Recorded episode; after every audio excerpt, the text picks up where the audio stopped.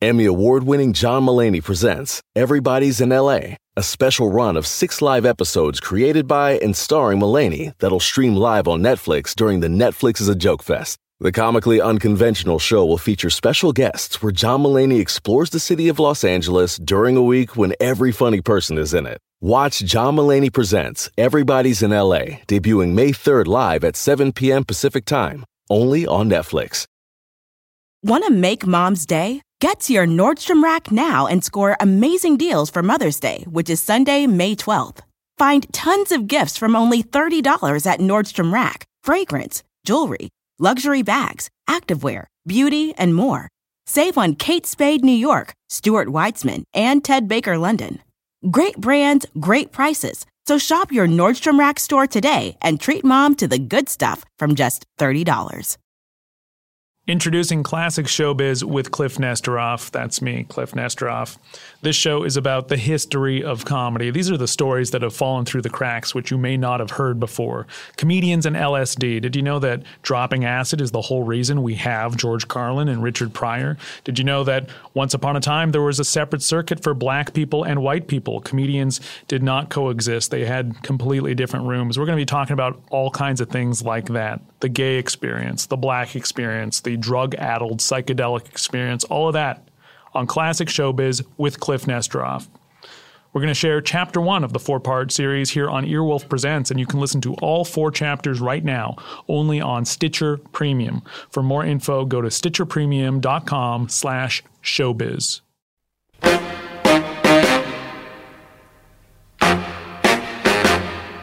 Ladies and gentlemen, you're listening to Kliph Nesteroff and his orchestra. It was just a nightclub, you know, very nice nightclub, and uh, was run by the mob. You would see people come in and out and mind your business. You know what I mean? You know what I mean. and they dragged Lou outside and beat the shit out of him. And I try to intervene, and Jack and try to push me back in the club. Stay out of it. They beat him up and threw him in the gutter. Here's today's special. I swear to God, there's nothing I get asked more than why somebody my age, and I was born in 1980, why somebody my age became immersed in the details of comedy's past. People ask me, how does a kid barely old enough to remember Steve Urkel rattle off the most arcane details about Las Vegas comedians like Totie Fields and Shecky Green? Well, first of all, I'm crazy. But leaving that aside for a moment, I'm also the author of The Comedians Drunks, Thieves, Scoundrels, and the History of American Comedy Kliph Nesteroff. This is the Classic Showbiz Podcast, where we explore obscure stories from the history of comedy. We have the help of some interesting voices from comedy's past, people like Shecky Green, Jack Carter, Lord Buckley's daughter, Carl Gottlieb, Whoopi Goldberg, people that were there and know the stories firsthand. My humble hardcover is the result of two things that I loved when I was a teenager shopping at thrift stores, and experimenting with LSD. I dug all things vintage, whether it be fashion, architecture, music, design, and I scoured the record sections of the Goodwill for LPs, rhythm and blues, girl groups, psychedelic rock, anything with an interesting cover. And it was in those awful smelling thrift stores, flipping through the LPs, that I discovered the genre of mid century comedy records. LSD left my teenage brain with the perspective of someone who lived in the era of Miami Beach supper clubs. It's also a handy shorthand answer when people ask me, How does a young guy like you get to know about stuff like this? I can simply respond, I did a lot of acid. Each chapter of Classic Showbiz will explore a different comedian or a different moment in the history of comedy, and today we're going to talk about the mob and the power it held over comedians and their careers. During the 1930s, 40s, 50s, 60s, every American city had a major nightclub, if not several, that employed stand up comics. Nine times out of ten, those clubs were run by the mob. You could have a substantial stand up career thanks to their support. And this was especially clear in the story of a boxer turned taxi driver turned comedian named Alan Drake. He wasn't particularly talented, but Drake's mob connections provided him with an impressive comedy career. But eventually, that career collapsed when Alan Drake's sordid mob connection turned the old stand up metaphor of killing and dying into a morbid reality. Little surprised at the questions you're asking and the people you're asking about due to the fact that you must have seen something or heard something about them for you to ask me. Now, you're, you're compiling what I'm telling you. I know you're compiling someone else's with my thoughts and the thoughts they gave you through them, too. Before I tell you about the comedian Alan Drake, let's take a look at exactly how and why the mob became so powerful in the world of nightclubs and stand up. During 1920s prohibition, organized crime illegally distributed booze. You probably know this already, but bootlegging, rum running, speakeasy operations, all of it created a vast and profitable empire. And when prohibition was repealed in 1933, well, the mob remained powerful, but their profits were threatened. Stuck with useless speakeasies, they salvaged their investments by turning them into nightclubs. And with liquor legally available, something else was needed to lure in patrons. And that something was grand scale live entertainment. Comedian Jackie Curtis. Those were great days. They had uh, gold plated name plates on your dressing room door. Every night, there was a new uncapped bottle in your room, in your dressing room.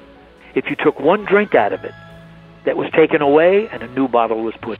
They were really first class. The explosion of mob run nightclubs created a circuit of well paying jobs for singers, dancers, acrobats, and comics. Bouncers that had stood at speakeasy doors were now supper club frontmen. The mob ran clubs from Chicago to New York, Philadelphia to Baltimore. A mob run nightclub could be utterly glamorous or a total dive elderly comedian Dick Curtis. I worked a, a strip joint in Baltimore called Eddie Leonard's Spa. It was 9 to 2 in the morning, three strippers, a trio, and me, and that was the show. And I opened at Eddie Leonard's Spa in Baltimore Christmas Eve in 1952. Now, can you imagine who would go to a strip joint in 1952 at Christmas Eve? But I'm in a tuxedo because everybody then in those days we all wore tuxedos. So I walked out to these three guys in overalls sitting down in the front row. And I said, Good morning, ladies and gentlemen. My name is Dick Curtis. The guy said, Get up, you faggot. According to Curtis, the phrase stand up comic came from the mob itself. The outfit used to call guys who stood up and told jokes, you know, straight out jokes, bam, bam, bam. They called him a stand up guy. That's where the stand up thing came from. In the post prohibition era, the two most notorious mob leaders were Vito Genovese and Frank Costello. Genovese oversaw one of America's most powerful mob families, but he fled the country when federal agents charged him with murder. His underling, Frank Costello, became the new boss in his place. Costello controlled the crime family for the next 20 years and maintained a network of nightclubs where comics would perform. Comedian Bobby Ramsen. In 1945, when World War II was over, America had a party, and the party lasted until 1955 every other door in every small town in America was a nightclub. We had won the war. Money was no object. People were going out every night. Comics were working. And everybody had a job in show business because people were out there. And Miami was building a new hotel every year. In 1953, there were four active hotels in Las Vegas that booked comedians. In Miami Beach, at the exact same time, there were nearly 300. There was endless amount of work available down there if you were a stand-up. Early Miami was was marvelous. And then all the hotels started having shows. Comedian Jack Carter. And they played people like four on one bill. They played giant names. It was big, big time showbiz and big gambling. Comedy writer Saul Weinstein wrote for the comedian Alan Drake.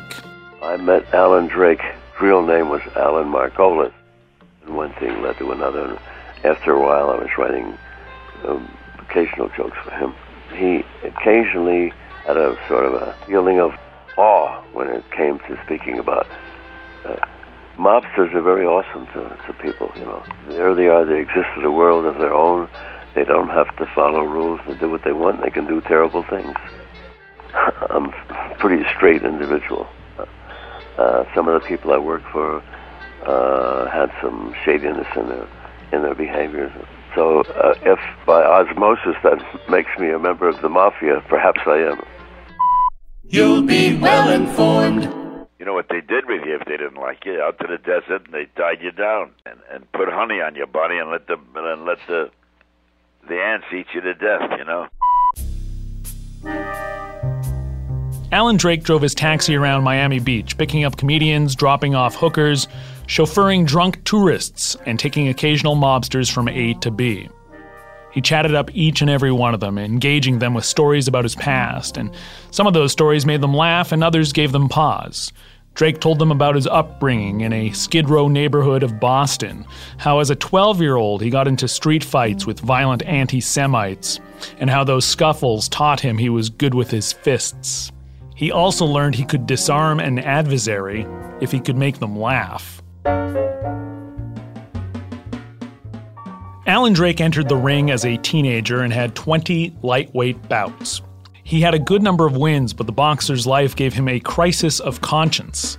He had been a victim of violence his whole life, so now the thought of hurting others kind of made him sick. But as a street tough, he wasn't sure how else to survive. You know, when he turned away from boxing, he became a petty thief, and at one point he was chased by police after breaking into a truck. Bullets were fired as Drake ran for his life. He escaped, but with the police on his trail, he figured it was best that he flee Massachusetts altogether. Drake and his bent nose fled to a warm climate, and he took a gig that required little education. He started driving a taxi in Miami Beach. Mob boss Frank Costello had surrogate gangsters who did his bidding around the country. In Miami Beach, his surrogate was a tough guy known as Little Augie. Little Augie hopped into Alan Drake's taxi one night, and as they chatted, Little Augie realized two things. One, that he'd actually seen Drake box a year earlier, and he liked the way he fought. And two, he thought Drake was a pretty funny storyteller. Little Augie mentioned he controlled a number of Miami Beach night spots, and he was always looking for a solid MC. He encouraged Alan Drake to give stand up comedy a shot in a strip joint he ran called the Paddock Club. The Paddock Club, I'll tell you something interesting about that place. Lou Alexander played the Paddock Club in a comedy team with Howard Storm. They were billed as the Miami Beach answer to Dean Martin and Jerry Lewis. That was one of the better places that, that Howard and I were because we remember we were only 19, 20 years old when we were playing these places. We were the youngest comedy team in, in show business. I mean, we we started probably at 18 and we were working strip joints and work, like, you know, course, we didn't start at the top. We worked only all, the toilets. But when we got to Miami Beach and we worked into the Paddock Club, we were a very big hit there because guys used to come in and see us. It was on 7th and Broadway or 7th and Collins or something. And it was the number one strip club in Miami Beach. And it was one of the classiest strip clubs in Miami Beach. That, that's one place I think I'll never forget. Alan Drake bought a joke book memorized some routines, and got on stage at the Paddock Club. He told jokes and introduced strippers with names like Cookie Cooper and Dusty Delure.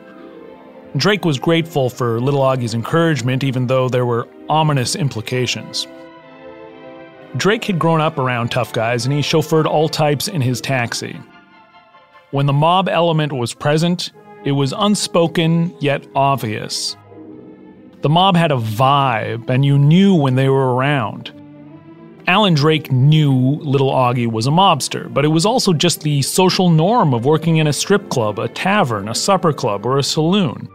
It was neither shocking nor unusual. but that did not make it any less dangerous. A comedian in those days was a tactician, a draftsman. You memorized a joke book the same way you learned a trade. You mastered the technique, and then you applied it to your career. Alan Drake's jokes had no bearing in reality. They were generic. He would joke about his mother in law, even though he wasn't even married. Club owner Maynard Sloate.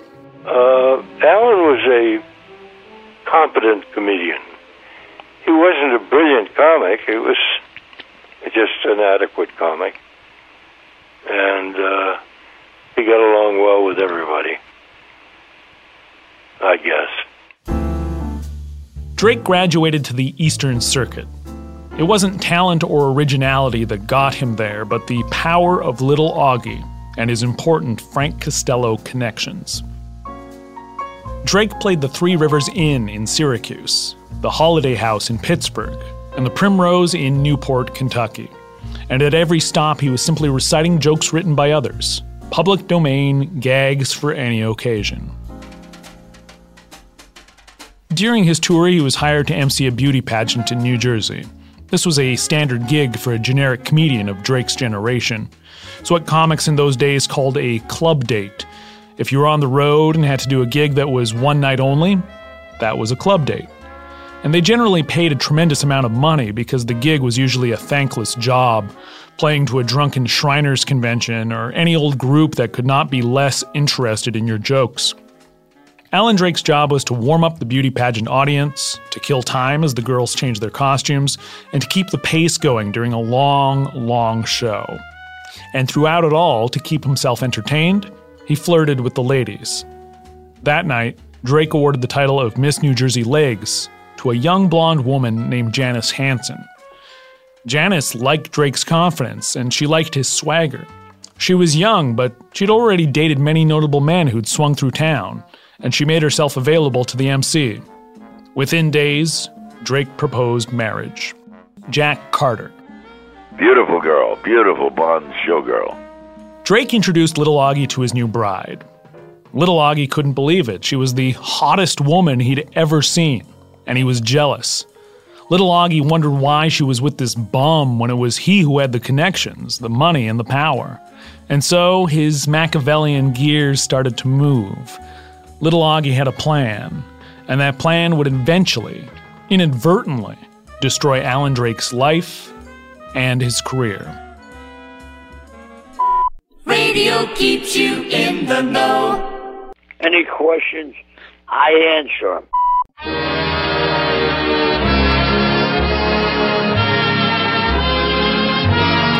The Tony Martin Show, brought to you by Bobbi, the pin curl permanent, perfect for today's new softly feminine hairstyles. And here he is, Tony Martin.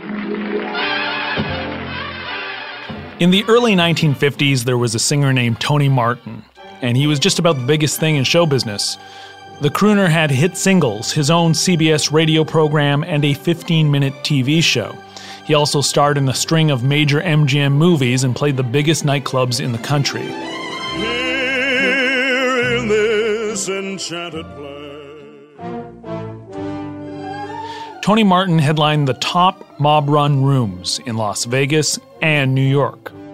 He could fill the seats, and he could keep his mouth shut. Take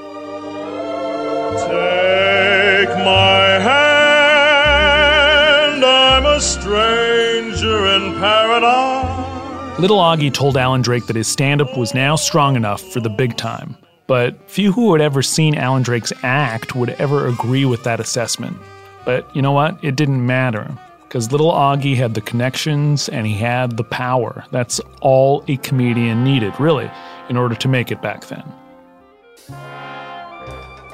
Little Augie gave Alan Drake some tremendous news. He was going to send him on a tour as Tony Martin's opening act. It was all part of Little Augie's grand scheme. Little Augie could now focus on Mrs. Drake and seduce the young beauty with his impressive lifestyle. When we are dancing and you're dangerously near me, I get ideas, I get ideas. Alan Drake was playing enormous rooms. He opened for Tony Martin at the Flamingo in Vegas, and then from there they went to New York, where they played the most important nightclub in America, the Copacabana. The Copacabana opened its doors in November 1940, and for decades it was the domain of Jules Podell, the former speakeasy bouncer that acted as a Frank Costello front. Comedian Jack Carter played the Copa. He remembers Jules Podell. Everybody thought he was Italian in the hood. He was a, a nice Jewish man, but he was tough. He had all the busboys and the help lined up in the kitchen like, like an army, you know. He walked up and down like Mussolini. That bar was loaded with gangsters, you know. Uh, you had to be a member to know that. That in those booths was sitting Costello, Three Fingered Mike, uh, Jimmy Blue Eyes, you know. Comedian Shecky Green is more to the point. The man was a cocksucker.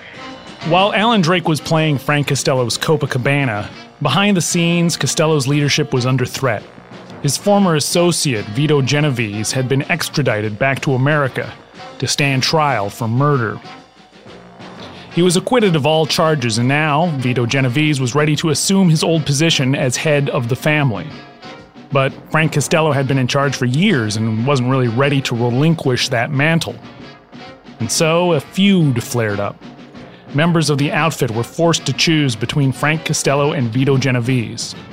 Little Augie had been vocalizing his support for Frank Costello for years and years, and now a battle ensued. And when bullets literally grazed Frank Costello's scalp one day, he heeded the warning and stepped down. But no Frank Costello meant no Little Augie, and no Little Augie meant no Alan Drake.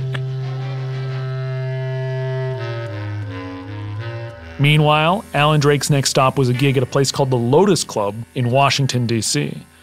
Little Augie continued to sleep with Drake's wife, and shortly after the assassination attempt on Frank Costello, Little Augie took her on a brazen date in Manhattan to the venue where Alan Drake had just performed, the Copacabana. Comedian Jack Carter says his dancer friend Lou Spencer confronted Janice Drake about cheating on Alan when he spotted them at the Copa. And my friend Lou Spencer from the Dunhills walked into the Copa once and saw her sitting with him. And she, and he said, uh, "The hell are you doing with him? You're married, you know, you know, you know." And they dragged Lou outside and beat the shit out of him. And I tried to intervene, and Jack and try to push me back in the club. Stay out of it. They beat him up and threw him in the gutter. Little Augie and Janice Drake left the Copacabana for a nearby cocktail lounge.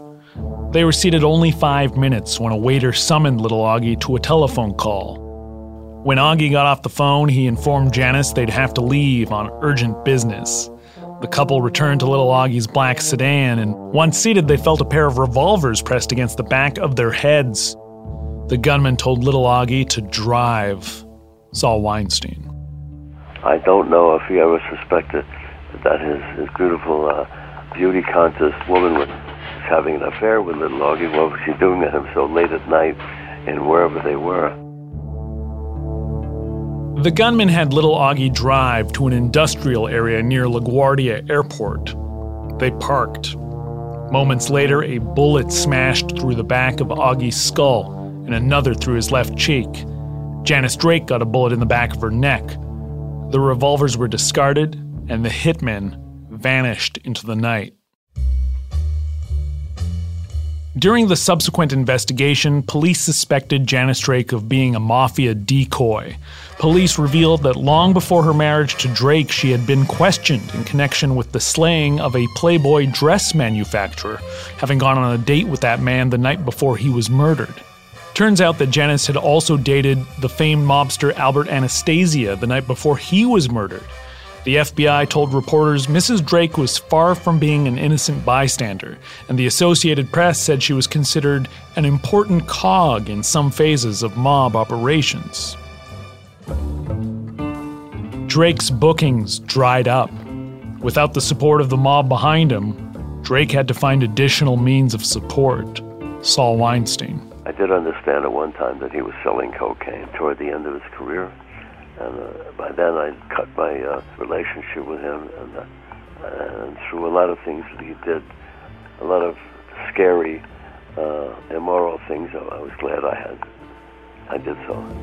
While Alan Drake knew of Little Augie's mob connections, he seemed blissfully ignorant of his wife's affair. If he did know about it, he was certainly too afraid to complain. But in doing so, he saw not only the loss of his wife and his benefactor, but his career as well. There's a reason that even the most fervent comedy fans have never heard the name Alan Drake. Drake donated his wife to this hood.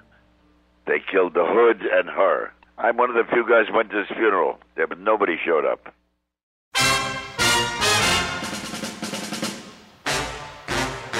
This chapter of Classic Showbiz was produced by Kip Rhinesmith, with production and sound engineering by Tony Gannon, with additional support from Kirsten Jesowitz Heidel. Our executive producers are Marc Maron, Brendan McDonald, and Jenny Radley. Classic Showbiz with Kliph Nesteroff is a Stitcher original and a production of Midroll Media. Go to stitcherpremium.com slash showbiz to listen to all four chapters today.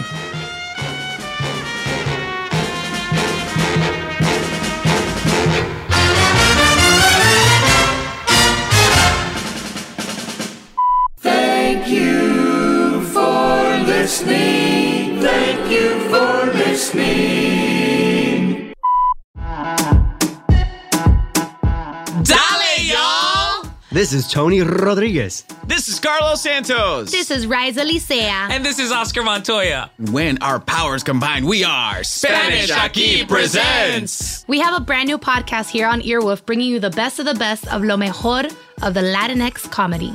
Join us every Tuesday as we chat about what's going on in our lives, Latinx culture, and ¿qué lo que? Lo que nos está picando. Lo que te pica. Don't worry, we'll tell you what that means if you listen. We'll also be joined by a new guest every single week. We'll get to know a little bit more about their lives. Every single week. Uh-huh. And then we'll make them sit back and watch us improvise their lives right back to them. Improvisation. Spanish Aquí Presents premieres July 16th. Subscribe now in Stitcher, Apple Podcasts, or wherever you listen. O donde sea. Spanish Aquí Presents. Emmy award winning John Mulaney presents Everybody's in LA, a special run of six live episodes created by and starring Mulaney that'll stream live on Netflix during the Netflix is a Joke Fest. The comically unconventional show will feature special guests where John Mulaney explores the city of Los Angeles during a week when every funny person is in it. Watch John Mulaney Presents Everybody's in LA, debuting May 3rd live at 7 p.m. Pacific Time, only on Netflix. Want to make mom's day? Get to your Nordstrom Rack now and score amazing deals for Mother's Day, which is Sunday, May 12th. Find tons of gifts from only $30 at Nordstrom Rack fragrance, jewelry, luxury bags, activewear, beauty, and more. Save on Kate Spade New York, Stuart Weitzman, and Ted Baker London. Great brands, great prices. So shop your Nordstrom Rack store today and treat mom to the good stuff from just $30.